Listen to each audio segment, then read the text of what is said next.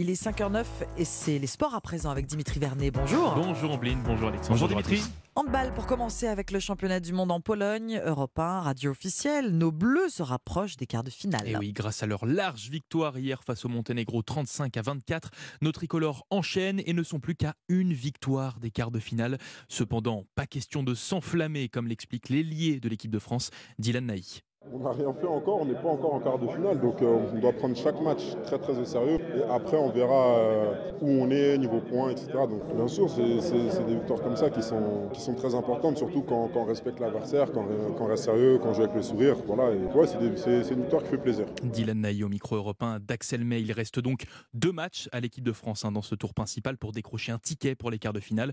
Demain face à l'Iran et dimanche pour un choc face aux Espagnols, où une victoire dans l'une de ces rencontres serait synonyme de des matchs que vous pourrez suivre en fil rouge sur Europe 1, radio officielle du championnat du monde de On prend la direction de Melbourne à présent pour l'Open d'Australie, c'est du tennis. Exactement, avec la suite des matchs du second tour cette nuit, notamment pour nos Français encore en lice hein, dans le tableau féminin. La Lyonnaise est quatrième mondiale. Caroline Garcia va affronter dans quelques minutes la Canadienne Leila Fernandez.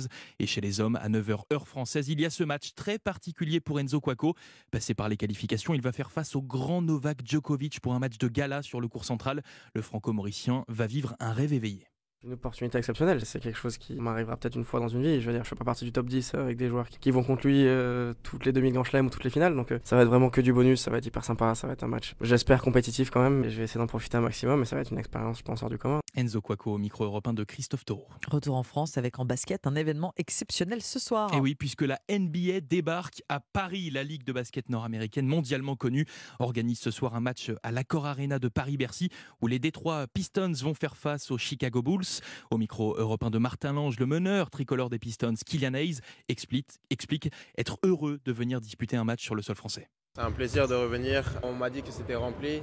Du coup, j'espère qu'il y aura beaucoup de bruit, tout le monde sera excité. Et ouais, ça va être un, très bon événement. La NBA, toujours, ils essayent que tout le monde puisse nous voir. Il y a beaucoup de gens demain, c'est leur premier match NBA qu'ils verront. Et ouais, on essaie juste d'introduire le basket NBA en France aussi.